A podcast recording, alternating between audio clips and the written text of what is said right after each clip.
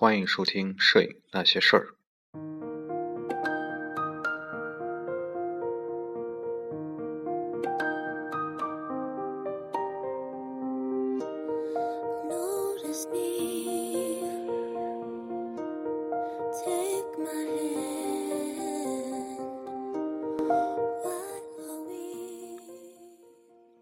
各位影友，大家好，我是松略布，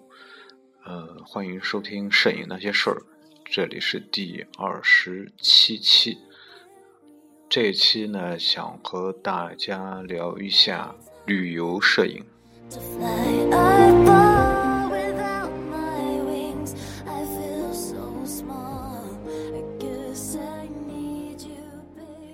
呃，为什么会想起聊一下旅游摄影呢？呃，一个原因呢是到了暑假了，很多朋友可能都会出去旅游啊。嗯，另外呢就是我有一个打算，就是过几天会出去玩一趟啊，带着家人然后出去玩一趟，所以就想起这个旅旅游的关于旅游摄影的一些一些话题吧，一些事情吧，呃，就有了这样一期。一期节目吧，那么简单的和大家聊一聊我所想到的一些，呃，大家在出去游玩的时候，那么关于摄影的一些，呃，一些经验或者说一些事情吧。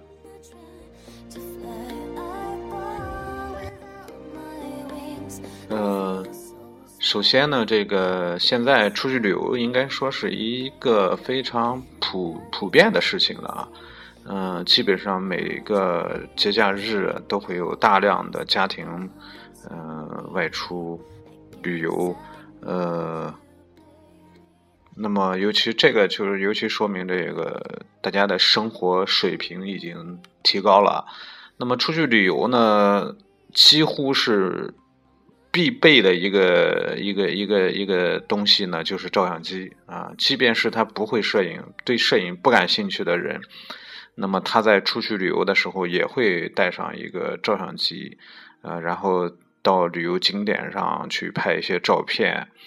呃，这个就是摄影最基本的一一个功能，就是记录的功能。然后你拍这拍这张照片，有的时候并不单纯，就是说。是为了留念，或者说为了漂亮啊，嗯，可能仅仅的就是为了说明一个问题啊，就是我来过啊，我来过，就给给给别人也好，给自己也好一个证明嘛，就是证明我曾经来过，呃，就像在一些旅游景点上写上“某某到此一游”一样啊，只不过是变了一种形式吧。嗯，然后现在旅游呢，大家，呃，基本上还是有有这样两种吧，一种呢就说是自驾游啊，自己开车，嗯，然后一种呢是，呃，跟团啊，跟着旅游团去出去，呃，那么当然我可能比较这个落伍啊。啊，那么可能还有一些像，呃，有一种叫自助游啊，那么还有一些什么叫背包客啊，那个那个，呃，背了一个包，然后是是哦沙发客嘛，好像叫，然后去别人客厅里去住啊，这个我就不是很了解了。另外呢，就是最近兴起的这个自驾游，属于自驾游一种吧，就不是开着车了，是。呃，骑着车子，然后或者说骑着摩托车，你像我身边也有啊，骑着摩托车去西藏，呃，骑着自行车去西藏啊，这个是受那个我最早看那个有一部电影叫《转山》嘛，哈，骑着自行车去西藏，我觉得这个不是我这个年龄年龄段能做的事情啊。嗯，那么最近的流行就是骑着骑着摩托车，我身边好多人啊，都买一个摩托车，然后骑摩托车出去。呃，最远的就是去西藏，在我看来，这个是一一种非常，呃呃，非常让人敬佩的行为吧，啊，但是我个人来说并不鼓励啊，呃，因为毕竟是一件。艰苦甚至是带有危险性的一项事情啊，尤其是当独自一人的时候啊，呃，呃，建议大家还是慎重一点啊。嗯，然后简单说一下这个自驾游，我。嗯，如果是周边的啊，离你家附近比较近的话，我觉得还是骑自行车，或者说开车，或者说是骑摩托车是比较好的啊。当天可以回来的这种路路程啊，或者说是临近的城市啊，住个一天半天的，估计也不错啊。嗯，如果是开车的话，可以去更远的地方，可以出省啊，可以去更远的地方，那么可能是需要住的时间比较长一些啊。呃，当然开车是实际上是是比较方便的啊，比较自由的。然后这个时间你也可以自己控制了，然后这个目的地你也可以自己控制，然后可以随时停下车来啊，随时拍照啊，几几乎是在路上啊，只要看到可拍的东西，你都可以停下来拍。它不像跟团，你坐在这个别人开的车上，你只能通过车窗车窗来拍一些东西啊。呃，尤其是在器材上啊，你可以，你可以把自己想带的器材都带上啊。待会儿我们会单独说器材啊，带哪些器材。呃，当然它它缺点是啊，就是费用会比较高一些啊，住宿啊，这个过路费啊，在我国这个过路费还是一个比较大的一个数目吧。然后就是油费啊，这个油费也是一个比较大的数目，几几乎是路费和油费是对半开的这样一个比例吧。啊，所以如果是你身边有这样几个土豪朋友的话啊，有机会和他们一起出去玩的话啊，这个是特别幸福的一件一件事情吧。啊，那么自驾游这个是自驾游啊，然后我们再说一下这个跟团啊，跟团。那么跟团实际上又分为两种情况啊，首先就是普通的旅游团啊，这个就是大家。最常见的啊，你交上钱，然后有导游领着你四处游玩，一般就是名胜古迹啊、名川大山啊等等啊这些这些地点。呃，那么还有一种啊，还有一种是摄影团啊，摄影团这种摄影团，你在你在家你家的附近的这种呃这种旅游团可能是看不到的啊。但是你会在一些这个摄影杂志上啊、摄影网网站上啊，会会有大量的这种摄影旅游团的这种广告啊，呃，他们是以摄影为目的，不是以这个呃游玩为为目的啊。就说他可能定一个目目的地，往往是有请请一个所谓的这个摄影大师啊，国内著名摄影家什么之类的冠冠以这样的头衔，然后领队。啊，就像驴头一样啊，然后领队，然后跟着跟着这个呃去拍摄。这个这种类似于这种团，你也可以带这个自己这个合适的器材啊。它不像跟那个普通旅游团啊，你你尽量的要精简一下器材啊。那么摄影团呢，你可以带器材稍微全一点。呃，这个摄影团呢，它往往是。去一些固定的一些地点啊，一些适合拍呃照片的一些地点，当然基本上都是以这个风光片为主啊。然后去了之后呢，甚至会这个摄影的这个所谓的摄影家啊，会指导你啊，然后在什么地方啊，然后。支三脚架啊，然后你拍就行了，自己选景啊，在这个地方，甚至会说你在哪个地地点朝向哪个方向，然后光圈多少，快门多少，然后拍是吧？呃，类似于这种旅游团，实实际上在网上也很多啊。但这种可能他会去一个地点去集合，比如说集中在北京啊地点集合，然后从北京出发。那么你在北京之外的这些影友呢，可能自己要赶到北京啊去汇合。啊，那么这种呢，我我也是不大推荐的啊，不大推荐的。呃，真正说，如果说我就是为了出去拍照片的话，出去拍照片然后呃，就是顺便啊玩一下啊，那么我推荐自驾啊，推荐自驾。然后，然后啊，就是现在各地兴起的一种叫做旅游团啊，旅游团。嗯，就是由本地的驴友组织在一起，他们有专门的一个驴头啊，然后他们会他会组织一部分人收一部分费用，然后去一些地点啊，他们是以游玩为主。但是有一个一个好处是什么呢？跟这个普通的旅游团有相比有一个优势啊，他们他们这个花费会比较小啊，花费要比自驾游和跟团花费都比较少。呃，因为这个都是啊一群这个网友啊自己组织的，顶多就是一个是呃呃车的费用，然后住宿的费用啊，然后就是呃当然驴头可能会有一部分费用啊，有他的一部分费用在里面。但是相相比较于前面相比的话，花钱要少很多啊。但是他拍片呢，并不像那个摄影摄影团那么那么自由。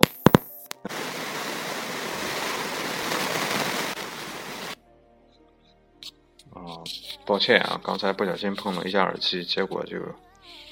出现了故障。这样继续说啊，嗯，刚才提到了这个就是旅游团啊，然后驴友团啊。呃，无论是哪哪一种吧，啊，首先你要选择一个目的地啊，这样这个目的地的选择就是根据个人的这个兴趣爱好了啊，你或者你曾经去过哪些地方，或者没去过哪些地方，啊，这个就不多说了啊，嗯，然后就是说一下这个这个这个出发之前的一些准备吧啊，首先我觉得啊，就是应该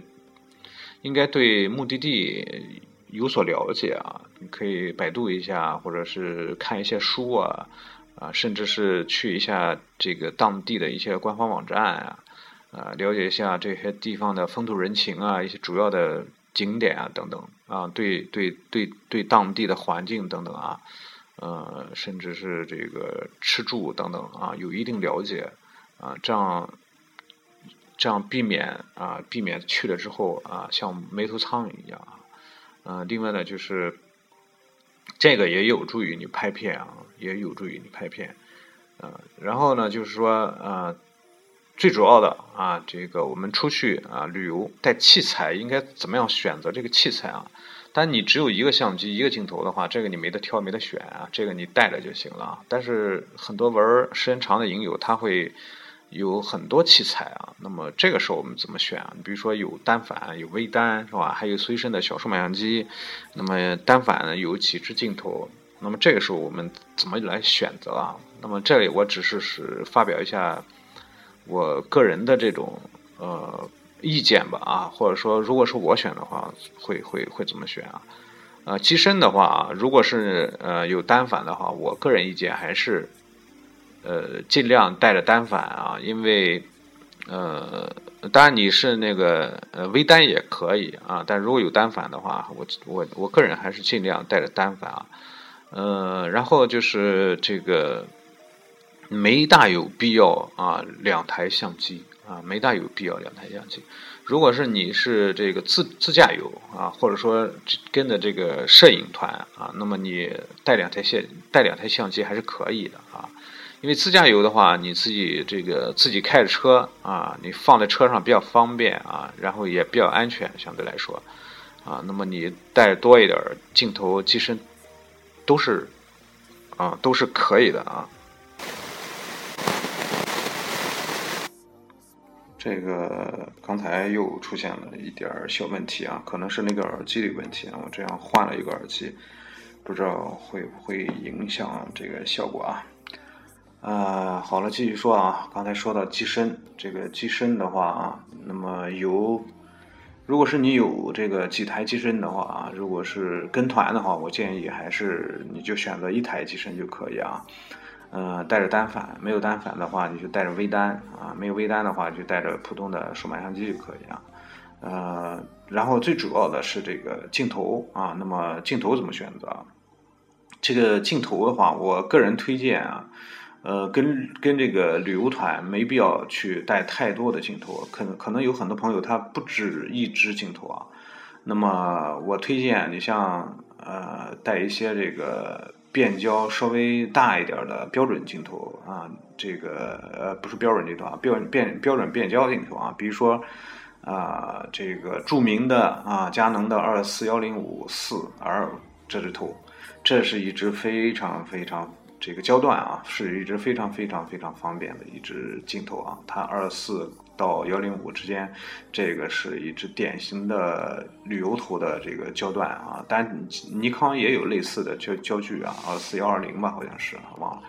呃，所以类似于这种镜头是非常方便的，你只要带一支，基本上广角到长焦都能够应付啊。啊，当然如果有二四七零呢，带着带着去可能更更更合适啊。它因为它它这个这个这个光圈会更大一点啊。嗯，然后那么这个像七零二百这种类似这种头，到底有没有必要带呢？我个人建议啊，也是根据你自己的这个拍摄习惯啊，拍摄题材啊，啊，这个我如果是我的话，可能我不会带啊，因为因为出去啊换换镜头本身就是一个非常麻烦、非常麻烦的事情。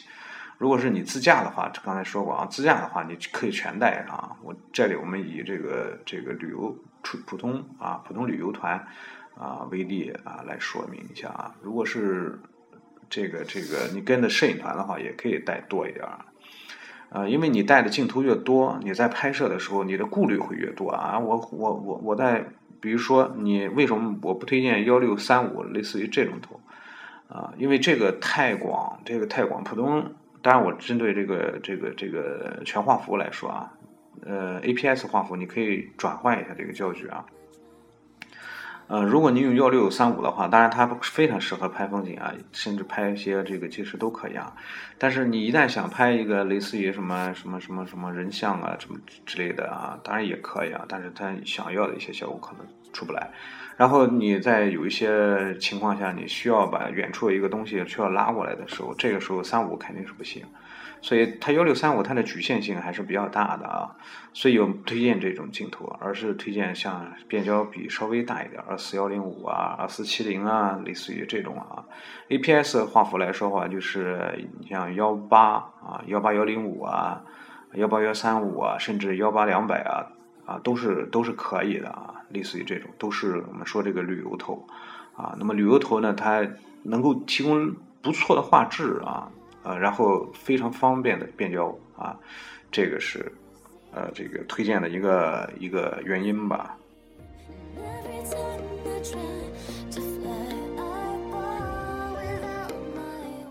呃，另外呢，就是一些小的东西啊，一些小东西啊，那么附件啊，那么这个附件当中啊，最大的一个就是这个三脚架啊，等那么三脚架到底拿还是不拿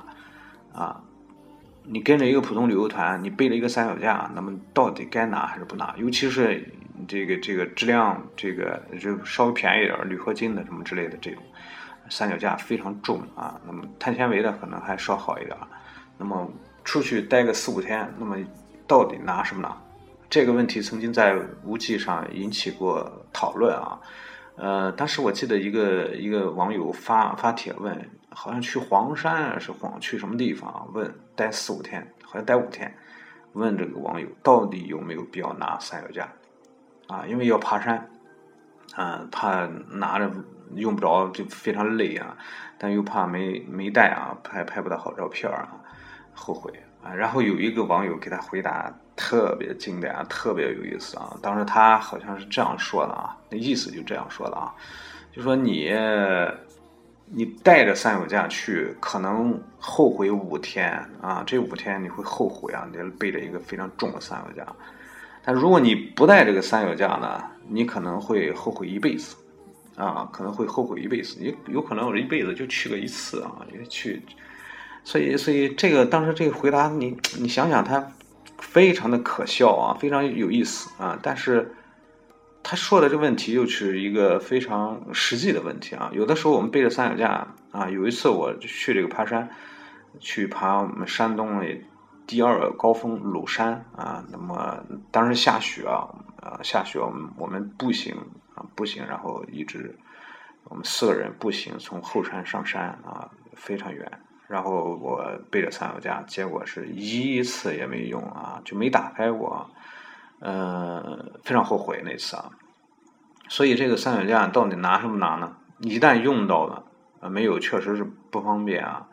啊，但是大多数情况下，你像我们不是专业的这个风光摄影师，那么有的时候可能在光线极好的情况下是根本用不到这个三脚架。那么这个三脚架到底拿什么拿呢？还是自己来决定吧。呃，然后其他一些小东西啊，这个电池、存储卡这些东西，这个电池有有有条件的话，我我觉得最少应该准备两块电池啊，单反还好一点，单反两块基本上就非常足够了。啊，微单的话，两块是刚刚能够满足啊，在我看来啊，因为因为很多微单，像还有这个普通数码相机，它这个耗电还是比较大的啊。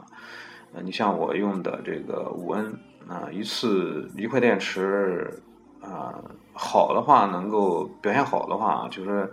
能够拍个四百来张吧，啊，拍个四百来张。呃，表现不好的话，就是用的这个这个频繁，或者说这个取景器打开的这个液晶屏打开的长的话，可能也就三百、两百、三百这样的这样一个数量。所以准备另外一块备用电池是非常非常有必要的。啊，另外呢，就是这个大家在外面拍拍照片啊，这也是经验之谈啊。呃，一定养成一个习惯啊，就是无论你这个电池这一天拍了多少照片啊，呃，用去了多少电量啊。最好是在晚上睡觉的时候能够把它充满啊，再给它充满。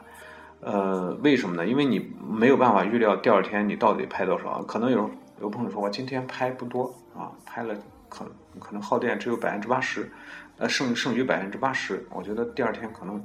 呃足够用了。但是可能第二天又碰到非常特殊的这个情况啊，那你你如果是没电的话，那么这个这个是是得不偿失的啊。所以我我建议就是说。每天晚上养成充电啊，充电的和习惯啊，第二天可以足保证足够啊这个电量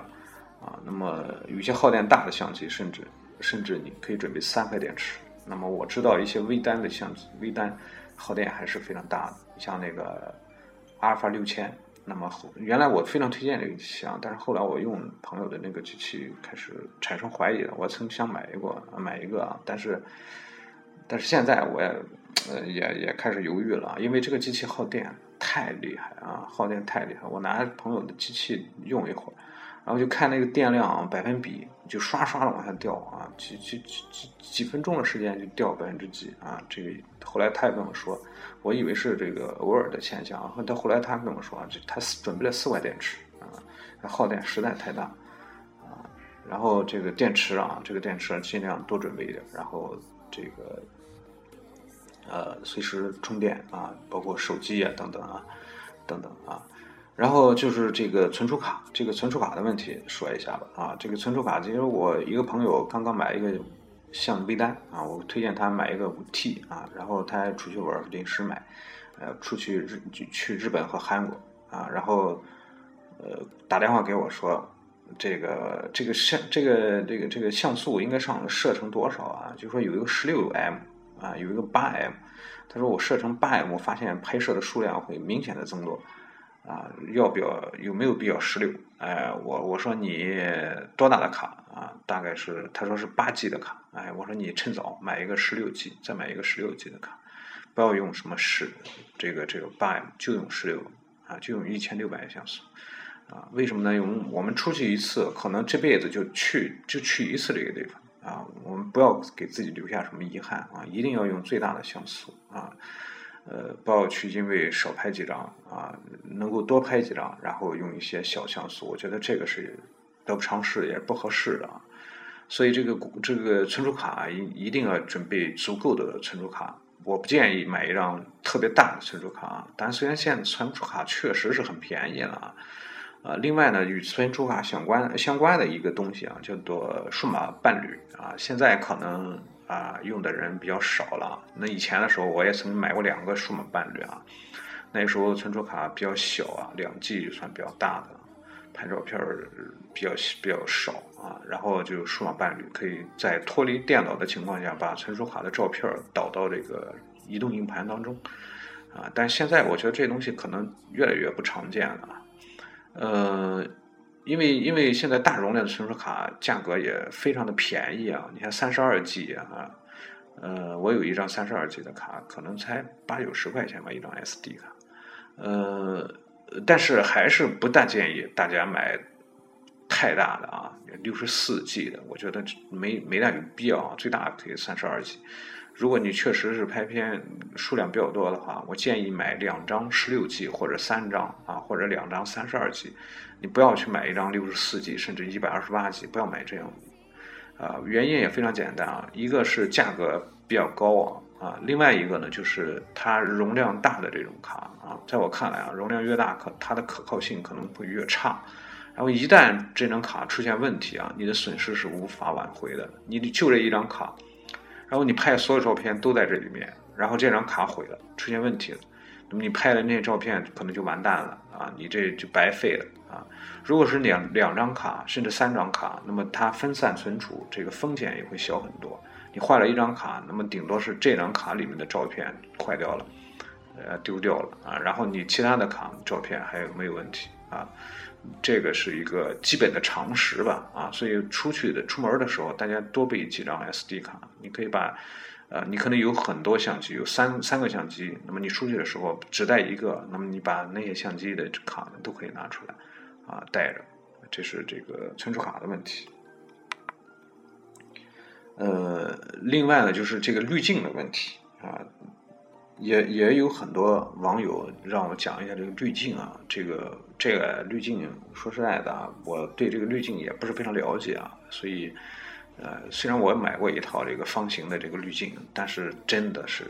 没没大用啊，用过一次啊，就是刚买的时候新鲜，用过一次啊。嗯，因为我拍风光片比较少啊。如果是你出门啊，专门的专门的拍风光片啊，自驾游啊，或者说跟着旅这个摄摄影团啊，这个滤镜你还是带上吧啊。尤其去一些这个风景特别漂亮的地方啊，坝上什么之类的这些地方，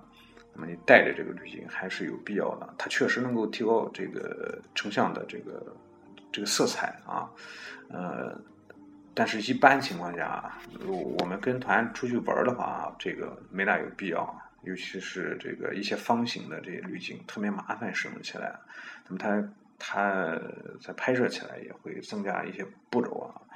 呃，当然，这个条件许可的话，你可以带一个偏振镜啊。这个偏振镜有时候在消除一些这个偏振光的时候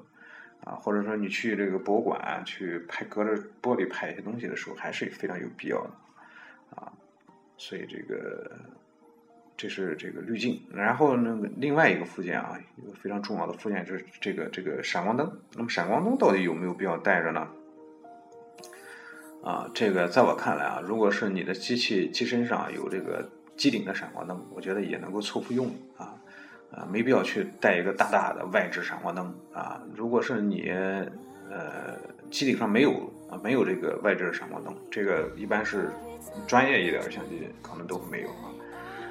你带着一个也未尝不可啊。那么还是一点啊，就是明确我出行的这个拍摄啊，明确出出行我拍摄的这个目标是什么啊。那么可能会在晚上去拍摄一些东西啊，可能会，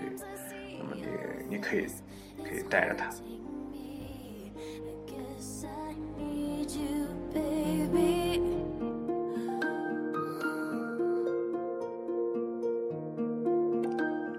让我们把出行的所需要的一些东西啊、设备啊等等啊，就简单的说一下，可能有些没提到的啊，没提到的，这样我们就不说了啊，详详细那个说的那。然后我们出去，我们出门啊，那么我们到了一个地方，我们应该拍什么呢？啊，我们应该拍是哪些内容，哪些东西是值得我们拍的呢？其实我们去一个地方啊，拍摄啊，无非就是两类照片啊，一类呢就是家人的这个旅游的这个旅游照啊，另外一类呢就是，就是就是自己的一些摄所谓的摄影作品啊。那么这些东西呢，可能包括的很多方面啊。那么拍拍摄旅游照啊，就就像我在节目节目开始说的那个，实际上最简单一个目的就是证明我来过啊，证明我们来过这个地方。那么怎么样去证明呢？拍摄一张照片，拍摄一张典型的照片，在这个典型的风景前啊，拍摄一张典型的风景照。那么这个在拍摄的时候，我简单说一下吧。这个在拍摄的时候呢，大家就尽量的不要用这个大光圈啊，不要去虚化，或者说你适当的去虚化，因为你来到一个地方啊，这个背景上非常漂亮，你看这个景色非常美丽啊，然后你给给媳妇在这个地方照一张照片。那你用大光圈八五一点八八五一点二那直接拍了，然后背景虚的一塌糊涂，然后这个只是一个一个一个一个人像在这地方，那么你在和在家拍没什么区别，所以这个时候我们应该适当的去缩小光圈啊，那么适当适当的去虚化啊，我觉得这个时候多半是环境人像，而不是单单纯的这个人像啊，来来来突出这个景色，人在景色当中，而不是说只是一个人啊，景都没了，那那我们来这个这个这个意义何在呢？啊，所以这个时候我觉得啊，适当的收小光圈啊，来拍一些这个旅游照啊。那么这是这也是旅游照一些呃一些一个基本的常识吧啊。另外呢，就是在镜头上啊，焦距上，你多用广角啊，少用这个长焦啊。然后在选择景色上啊，选择一些具有代表性的啊，你像非常著名的一些景色啊。这个就我们说你俗一点啊，就说别人是这样拍，那么拍的很好看，那么我们俗一点就这样看，这样拍，啊，另外呢就是也是养成这个多拍一点这种习惯啊，有时候有的时候你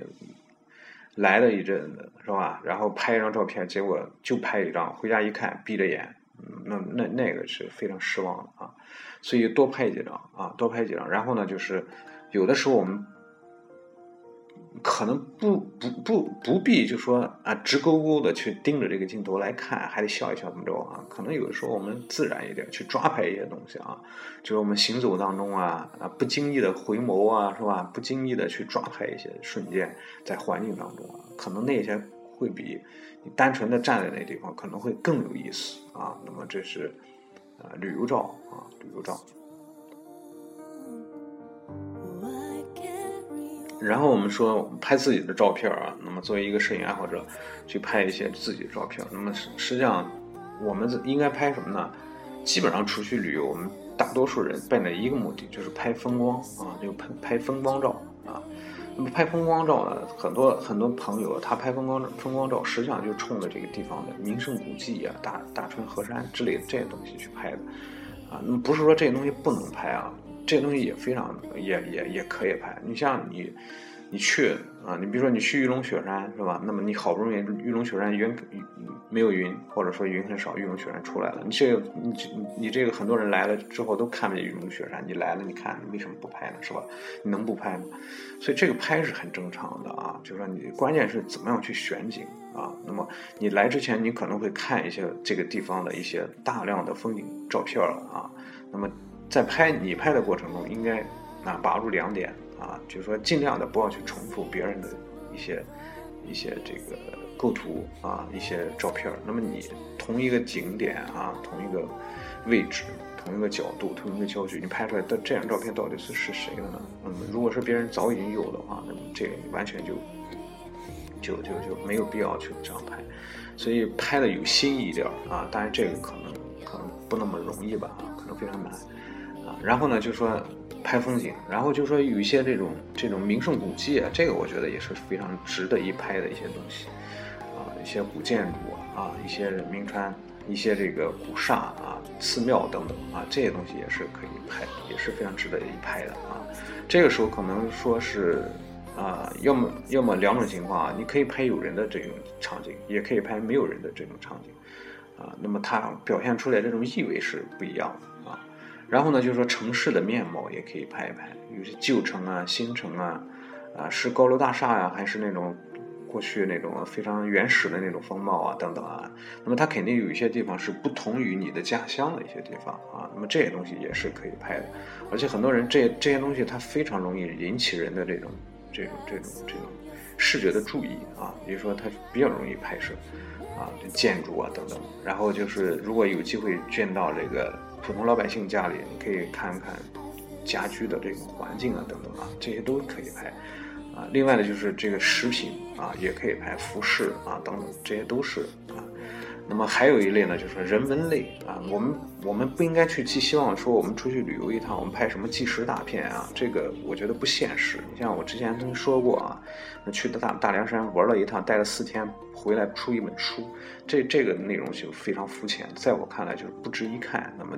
四五十张片子，可能有也就几张还可以，因为它只是一个层面，或者说一个一个点啊，一个时间段拍，它不可能拍的特特别深入，时间又不长啊。那么，所以我们也不要去抱着什么我拍一个纪实大片的这种想法、这种心理，能拍几张几张不错的这种单独的这种人文片就不错啊。比如去一些少数民族的地方啊，啊一些少数民俗的活动啊等等。那么在这这当中，这些活动当中能拍出几张这个自己满意的照片，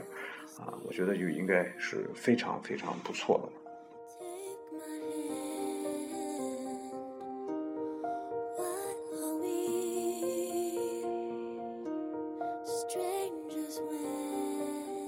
啊，啰里啰嗦有半个多小时过去了啊，